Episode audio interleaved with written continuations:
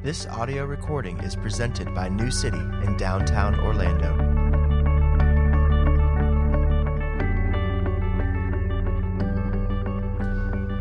This morning's scripture reading is the book of Exodus, chapter 16. It is a long reading once again, so if you feel the need to sit, please feel welcome to. They set out from Elim, and all the congregation of the people of Israel came to the wilderness of Sin, which is between Elim and Sinai, on the fifteenth day of the second month after they had departed from the land of Egypt. And the whole congregation of the people of Israel grumbled against Moses and Aaron in the wilderness. And the people of Israel said to them, Would that we had died by the hand of the Lord in the land of Egypt, when we sat by the meat pots and ate bread to the full. For you have brought us out into this wilderness to kill us, this whole assembly, with hunger. Then the Lord said to Moses, Behold, I am about to rain bread from heaven for you. And the people shall go out and gather a day's portion every day, that I may test them, whether they will walk in my law or not. On the sixth day, when they prepare what they brought in, it will be twice as much as they gather daily. So Moses and Aaron said to all the people of Israel, At evening you shall know that it was the Lord who brought you out of the land of Egypt. And in the morning you shall see the glory of the Lord, because he has heard your grumbling against the Lord. For what are we that you grumble against us? And Moses said, When the Lord gives you in the evening meat to eat, and in the morning bread to the full, because the Lord has heard your grumbling, that you grumble against him, what are we? Your grumbling is not against us, but against the Lord. Then Moses said to Aaron, Say to the whole congregation of the people of Israel, Come near before the Lord, for he has heard your grumbling. And as soon as Aaron spoke to the whole congregation of the people of Israel, they looked toward the wilderness, and behold, the glory of the Lord appeared in the cloud. And the Lord said to Moses, I have heard the grumbling of the people of Israel. Say to them, At twilight you shall eat meat, and in the morning you shall be filled with bread. Then you shall know that I am the Lord your God. In the evening, quail came up and covered the camp, and in the morning, dew lay around the camp. And when the dew had gone up, there was on the face of the wilderness a fine, flake like thing, fine as frost on the ground. When the people of Israel saw it, they said to one another, What is it? For they did not know what it was. And Moses said to them, It is the bread that the Lord has given you to eat. This is what the Lord has commanded gather of it, each one of you, as much as he can eat. You shall each take an omer, according to the number of the persons that each of you has in his tent. And the people of Israel did so. They gathered, some more, some less. But when they measured it with an omer, whoever gathered much had nothing left over, and whoever gathered little had no lack. Each of them gathered as much as he could eat. And Moses said to them, Let no one leave any of it over till the morning. But they did not listen to Moses. Some left part of it till the morning, and it bred worms and stank. And Moses was angry with them. Morning by morning they gathered it, each as much as he could eat. But when the sun grew hot, it melted. On the sixth day they gathered twice as much bread, two omers each. And when all the leaders of the congregation came and told Moses, he said to them, This is what the Lord has commanded. Tomorrow is a day of solemn rest, a holy Sabbath to the Lord. Bake what you will bake, and boil what you will boil, and all that is left over lay aside to be kept till morning. So they laid it aside till the morning, as Moses commanded them. And it did not stink, and there were no worms in it. Moses said, Eat it today, for today is a Sabbath to the Lord. Today you will not find it in the field. Six days you shall gather it, but on the seventh day, which is a Sabbath, there will be none. On the seventh day, some of the people went out to gather, but they found none. And the Lord said to Moses, How long will you refuse to keep my commandments and my laws? See, the Lord has given you the Sabbath. Therefore, on the sixth day, he gives you bread for two days. Remain each of you in his place. Let no one go out of his place on the seventh day. So the people rested on the seventh day. Now the house of Israel called its name manna. It was like coriander seed, white, and the taste of it was like wafers made with honey. This is God's word. Thanks be to God.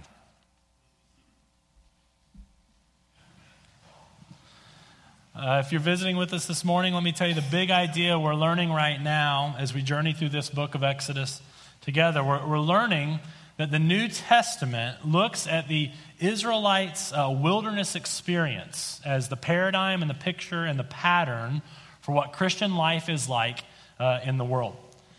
The Israelites, we, like the Israelites, uh, were in, let me say that differently. Let me see if I can say that better. Like the Israelites, we're out, but we're not yet in. Like the Israelites, we're out of slavery. We've been delivered from darkness. We've been given new life. But just like the Israelites in the wilderness, we're not yet in the ultimate destination. We haven't arrived yet at the promised land. And we're learning that as God leads us uh, through the wilderness of this age, his primary goal is not our convenience, nor our comfort, nor even our pleasure. His number one goal is our growth in trusting Him and in looking to Him for life more and more. Further, I introduced uh, the concept last week that God grows us by testing us. And again, ultimately, the tests are not about passing or failing, uh, the tests are about revealing where we are in the journey, where we are in our relationship with God. So in the book of Deuteronomy, Moses, the fifth book of the Old Testament, Moses is the author of the first five books of the Old Testament. And at the end, he's reflecting on God's leading of the Israelites through the wilderness. He's reflecting on God's testing of his people. He, he calls all 40 years a test. And he says this Remember the whole way the Lord your God has led you these 40 years in the wilderness, testing you to know or to reveal what was in your heart so last week we studied the first type of tests that God uses in our lives. Sometimes God tests us by leading us on a path that lacks the resources we need to thrive. It could be water, food, clothing, friendship, money, etc. And in that test, God reveals whether or not we trust Him by how we respond. If, at our core, we think life is found in circumstances, we will anxiously grumble when we lack. If at the core, though, we think life is found in God and in our relationship with Him, uh, we, when we lack, will go to Him not as the one who can give us what we need, but we'll go to Him as the one we need. So when we lack, God reveals what's going on in our hearts. So again, you can see in our story, yet again, God leads his people into this first type of test. Verse 1, he takes them from Elim. So remember, that's a little taste of paradise. And he leads them into the wilderness, into a place where there is no food. And Moses mentions their failure. Okay, they grumbled. He, he says nine times in 10 verses, they grumbled against the Lord. They blew it again. But this story also introduces a second type of test that God will use in revealing and growing his people. Not only does God test us by taking us through seasons of poverty, but God also sometimes tests us by giving us access to abundance. The Bible actually says that it's a more severe test when you have access to abundance than when you don't have what you need. And the test is not so much how they will handle the abundance. The test is this Will they obey his clear teaching, his obvious laws on how to handle the context of abundance? Look again at verse 4. Then the Lord said to Moses, Behold, I'm about to rain bread from heaven for you, that I may test them, whether they will walk in my law or not. So, this, this, this morning's sermon is all about God's tests related to material abundance. We're going to think about it this way. It's a longer text, it's a little longer sermon, uh, four points. The rules of this test, a rabbit trail from this test, what failing the test reveals in us, and the results of failing the test. So, first, the rules of this test. Again, according to verse 4, the test is whether or not the Israelites will obey God's clear laws, his rules to them about the abundance that he's going to give them before he ever gives them the abundance. In summary, there are four laws uh, for handling abundance gather daily, live in community, no leftovers, Sabbath on the seventh day.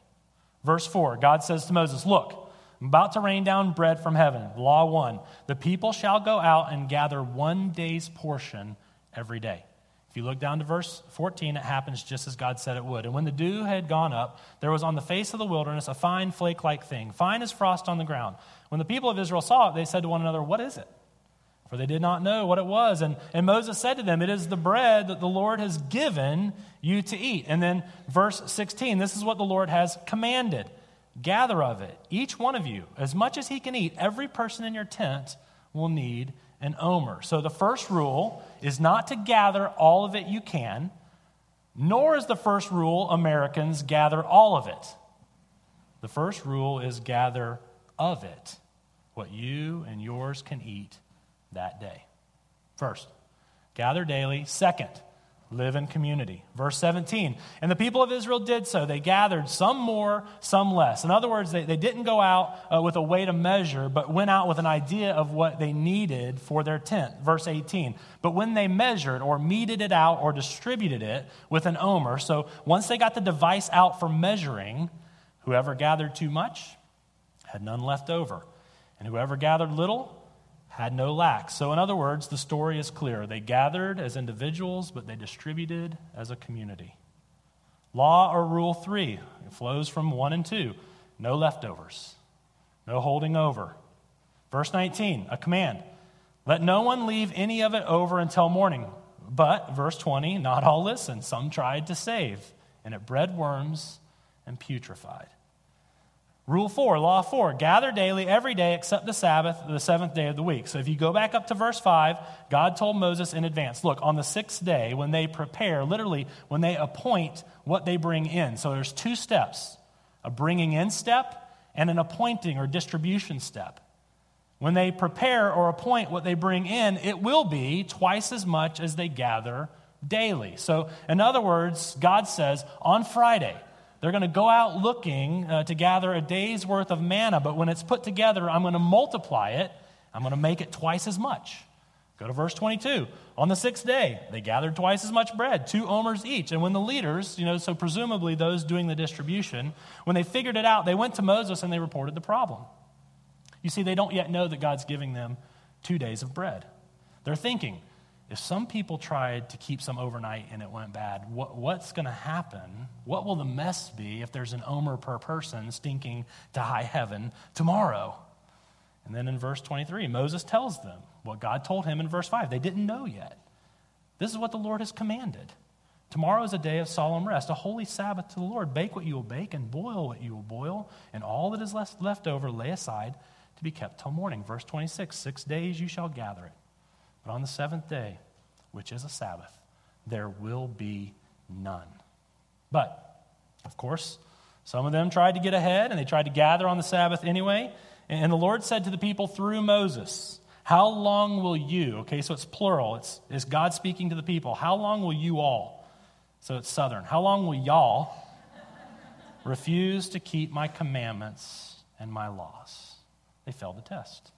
Listen carefully. God did not say, You failed the test. You should have figured out what to do with the abundance on your own.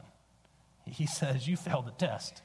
You did not obey my clear guidelines and laws about abundance that I gave you.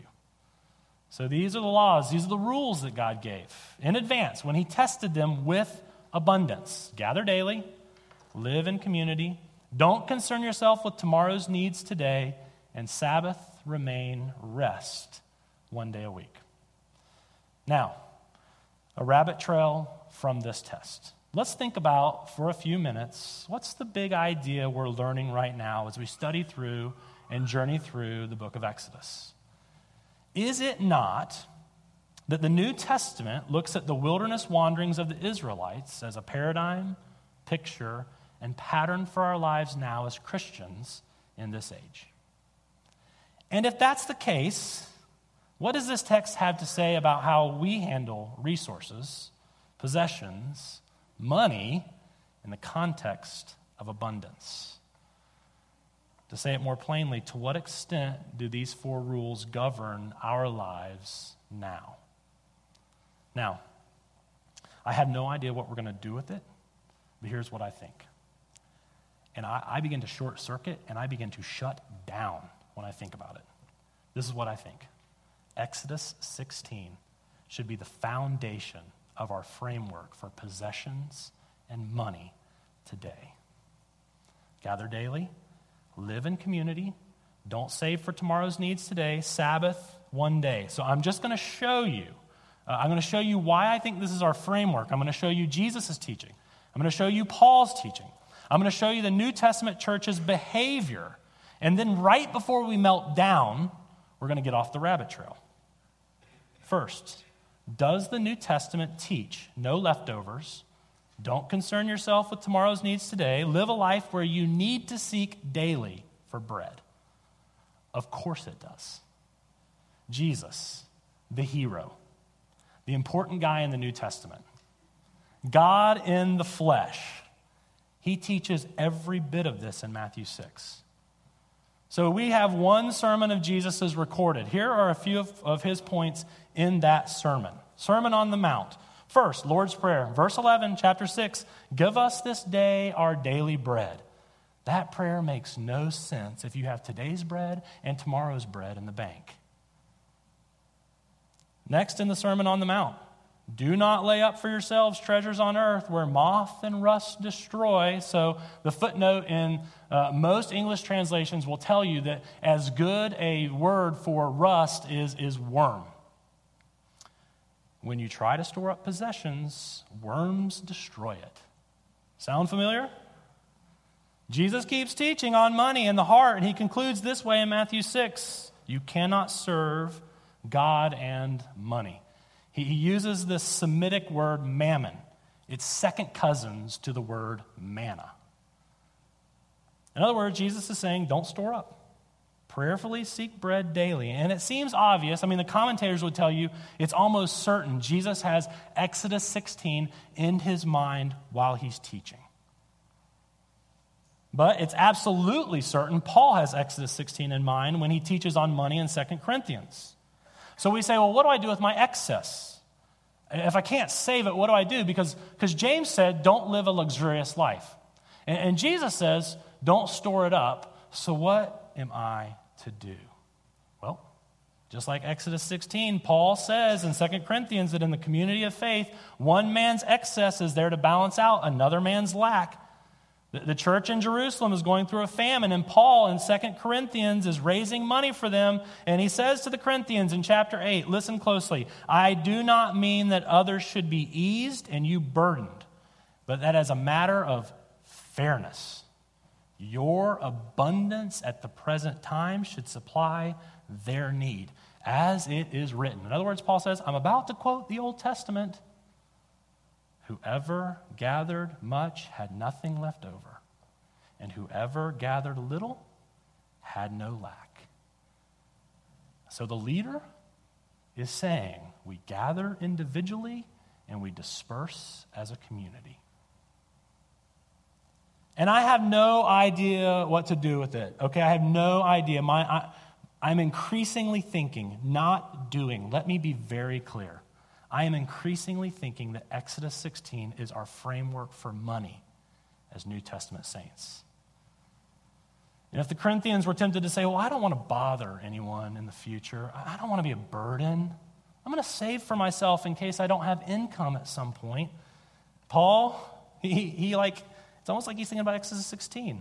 He assumes that in the future, the Corinthians' need will be met by the abundance of others, because he says in the future, their abundance will supply your need, that there may be fairness. Keep going on the rabbit trail. Did the New Testament church act this way? Acts 2. It's the beginning of the church. The church has just started, and all who believed were together and had all things in common. And they were selling their possessions and belongings and distributing the proceeds to all as any had need. And my mind is starting to turn to mush. My, my brain short circuits when I begin to understand what the scriptures say. I shut down. I know you are too. Acts 4. So the church is growing. It's multiplying. It says this Now the full number of those who believed were of one heart and soul, and no one said that any of the things that belonged to him was his own, but they had everything in common. there was not a needy person among them. For as many as were owners of lands or houses sold them and brought the proceeds of what was sold, and they laid it at the apostles' feet. And it was distributed to each as any had need. Many of us have tuned this out. Many of us have discredited this. Many of us have partitioned this off into another distant land and place, but I think we're wrong when we do that. What am I saying exactly? It seems to me like some of the Israelites, most of us are failing the test on abundance. And I think it starts with this we don't have a biblical framework for money in the New Testament. I could be wrong. I hope I'm wrong. But I can't think, I don't hope I'm wrong. I take that back, I repent. I could be wrong.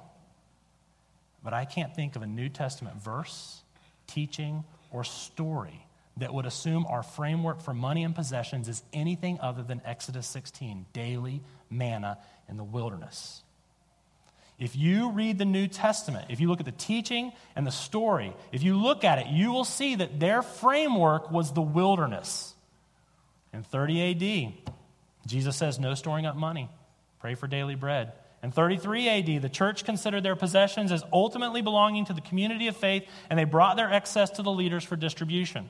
In 50 AD, Paul says to rich people, You're in the wilderness too. Not just your home group, not just your church, not just your denomination. I got brothers and sisters across the Mediterranean Sea. That's like around the world to them. They need your excess. It's just fair, it's just just, and it is just right. And I don't know where we go from here. My mind shuts down. The gap between the New Testament church and the current American church is so huge, I don't know what to do. The gap is not just 2,000 years, it's not just a cultural gap. The gap between what they believed and did and what we believe and do is gargantuan. I have no idea what to do. If this is our framework, I don't know what we do with all the treasures that we have stored up. If this is our framework, I have no idea what to do in an individualistic culture that doesn't do interdependence. If this is our framework, I, as a leader, have no idea what I'm supposed to do in the global distribution of abundance. And so, as soon as I take it from theory to application, I just raise the white flag and say, I'm done. This is what I've chosen to do this morning show you what I see, admit that I'm bewildered by what I see, and then get off the rabbit trail as fast as I can. It took us hundreds of years to get to where we are now, which is light years away from what the Bible describes, and it's going to take us more than one Sunday to get back home. And so I just want to tell you again what I told you several months ago when we were studying generosity in Philippians. I said the Bible, broadly speaking, teaches that there are three categories of people when it comes to money. First, me and my friends, selfish. Those who use their excess on their wants or save their excess for future needs and ignore the current needs of others. Second, there are the just and the fair. Those who give their excess towards meeting the needs of others. And third, there are the generous. Like Jesus, they forego meeting their own needs in order to meet the needs of others. And I would think every one of us has a lot of growing to do in regards to how we handle money, possessions, and abundance. And from what I can tell, considering how far we have to go, I think the wise step is to go back to our text and think about two things. What does the failure in the test reveal about us? And what is the result of failing the test? All right? So, first, what does failing the test reveal? So, go back to the story in Exodus 16. Regarding rules 1 and 2, the text indicates that the people of Israel obeyed. They passed those portions of the test. They gathered daily, verse 17, and evidently they gathered individually and distributed as a community, verses 5 and verse 18. But what about rule 3? What about no saving for tomorrow? Verse 20. But they did not listen to Moses. Some left part of it until the morning. Further, regarding rule four, rest and remain on the Sabbath. Verse 27 On the seventh day, some of the people went out to gather. Now think, what does this disobedience reveal? And further, to what extent? To the extent that you and I are disobeying Jesus in Matthew 6 and Paul in 2 Corinthians 8, to the extent that we're in disobedience, what does that reveal about us? Remember, according to Deuteronomy 8, the point of the test was to reveal what was in the heart. What is revealed in the failure? distrust. As people who had been slaves for so long, and as people who had just felt hunger pains in trying to save, and in trying to get ahead on the Sabbath and clearly disobeying God. Either, either they thought that God didn't want what was best for them, or they thought God didn't know what was best for them. Disobedience reveals distrust, a lack of trust in God's knowledge and in God's love.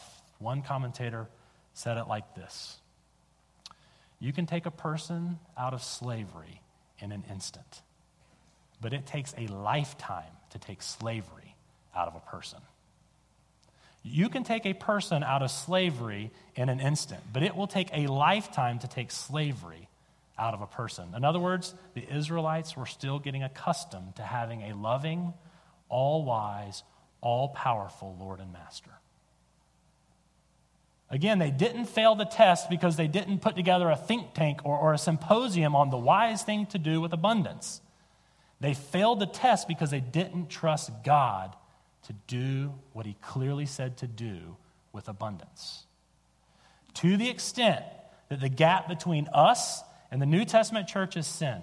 To the extent that we're sinning in our savings and, and in our workaholism, to that extent, we don't trust God. Anxiety and distrust are revealed in the hearts of the disobedient to Jesus' teaching. We think either he doesn't love me or he doesn't know what's best for me. Silly Jesus. Really? Don't start trying. Silly. You're, you have good intentions, Jesus. Good try. Just distrust. Jesus in Matthew 6, after saying, prayerfully seek bread every day, and then after saying, in order to put yourself in a place where you're going to have to seek bread every day, don't store up for tomorrow. After saying that, he says, he, he, he knows our hearts. He knows our response before we even respond. The very next point in his sermon don't be anxious about things. Look at the birds, how they don't sow or reap, and God feeds them. Why be anxious about clothes? Consider the lilies of the field, how they grow, they neither toil nor spin. If God so clothes the grass of the field, which today is alive and tomorrow is thrown into the oven, will he not much more clothe you, O you of little faith? And he says, Don't be anxious about things. He's like, Pharaoh is no longer your Lord and Master. He says this Your heavenly Father knows that you need them. You can take, you can emancipate a person from slavery in an instant, but it will take a lifetime to take the slavery out of that person. Our failure in the test reveals distrust in a loving, all wise, all powerful Heavenly Father. I've said it before, I will say it again. We tend to think about God's law this way it's superfluous and random. We think that God had to come up with some rules uh, just because he had to come up with some rules to show us that we're sinners. We tend to think that the content of God's law doesn't matter as much just as long as there's a law. And further, we think God's law is punitive. That we have to obey laws that keep us from having fun since we messed up things so royally. But the Bible actually teaches rather consistently that God's laws lead to life, flourishing, and joy. God, in his laws and in his rules, is saying, Trust me, I, I made you. I know what's best for you. I want what's best for you. And this, of course, leads us to our final point the result of failing the test. First, what did they get? What was the result when they disobeyed? Look at verse 20. But they did not listen. Some left part of it until the morning and it bred worms and stank. Verse 27 On the seventh day, some of the people went out to gather, but they found None. What is Moses saying? He says, when we ignore God's law to try and get ahead, we ultimately fall behind. I mean, think about it. In order to save manna, what did they not do? Okay, in the text, they didn't eat a day's worth the day before. So follow the story. They gathered, it was distributed, verse 18. Everybody had exactly what they needed. And in this instance, in order to save more, they didn't consume what they needed that day. So they woke up with less energy, which is, that's that whole taking slavery out of a person thing. So they woke up with less energy than their neighbor, and not only did they need strength to go out and to gather yet again, but they had a wormy, putrefied problem on their hands. Think about the folks who rebelled and tried to get ahead by not resting on the Sabbath. They, they found that it is pointless to work when God's not working. So instead of getting the rest they needed, they were frustrated by not finding any, and they were tired. God's laws are not superfluous, they are not random, and they are not punitive. They are life giving. What did their distrust get them? Did they get ahead or were they behind? Behind. Sometimes we will get ahead for a season when we disobey Jesus' teaching on money, let's say, but eventually we will lose. Eventually. We won't just be anxious about tomorrow, we'll be anxious about tomorrow and the money that we have to protect for tomorrow. Eventually, we won't find ourselves handling our money, we'll, ha- we'll find our, our money, money handling us. Uh, eventually, we will see that if we handle possessions contrary to Jesus' teaching, we will be corroded, enslaved, and we will find ourselves behind. Usually, physically and relationally. Moses says in Deuteronomy 8, when thinking about the wilderness, when thinking about the manna for 40 years, he says, Do you want to live and flourish in the promised land? He says, Learn this. Man does not live by bread alone, but man lives by every word that comes from the mouth of God. He's saying you don't simply need bread to live, you need God's rules for handling bread in order to live. How many times have I learned in my life, and have I learned from your lives as you sit in my office and we talk about it? How many times have we thought God's laws are punitive and superfluous and random, and it's no big deal if I violate it? God's law is about money, sex, marriage, divorce, worship, reading the Bible, family. They're just sort of random. He's just trying to prove to us that we're sinners. Uh, how many times have we walked away from God's teaching as though it is irrelevant and it will keep us behind? And then, time after time, we find corruption and loss and frustration and slavery in our lives. God's like, that's the result of disobeying me. That's why I'm trying to tell you not to do it. But What's the other result that happened in failing the test? Or maybe it's better asked, what, what didn't happen when they failed the test? What happened the next day? More bread from heaven. What didn't happen the next day? Expulsion. They did not flunk out of God's academy. When we hear the word test, it's biblical. It was in 1 Thessalonians this week in CBR. He loves to test. When we hear test, we think professor. We think principal. We think Series 7, LSAT, bar exam, FCAT. Our mind goes to professor and principal. We think pass fail. We think if you don't make the grade, you're out. But God's testing of his people is not about graduating and it is not about failing, it is about growing. In the context of their grumbling, their grumbling is mentioned nine times. That is the action they do most often. Do you know what the action is that God does most frequently in the passage?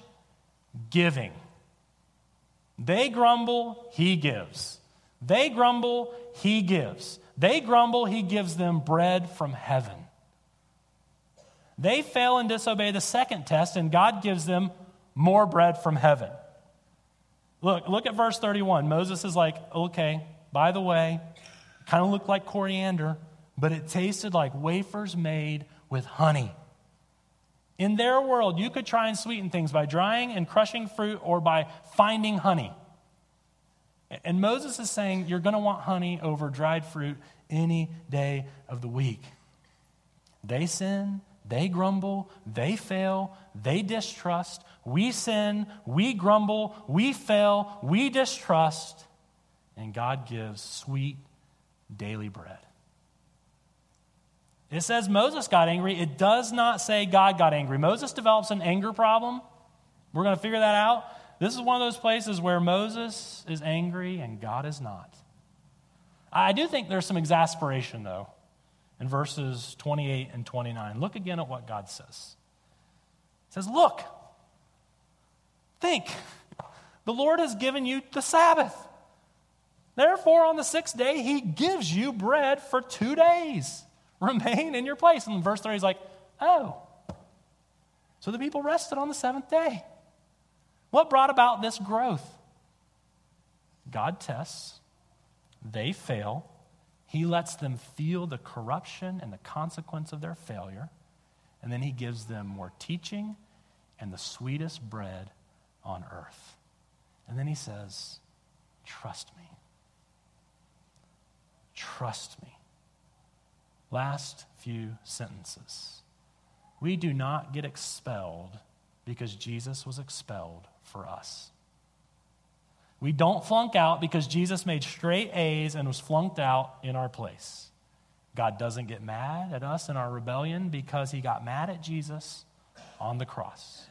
Even when our disobedience causes our death, we enter into ultimate life because Jesus experienced ultimate death for us on the cross.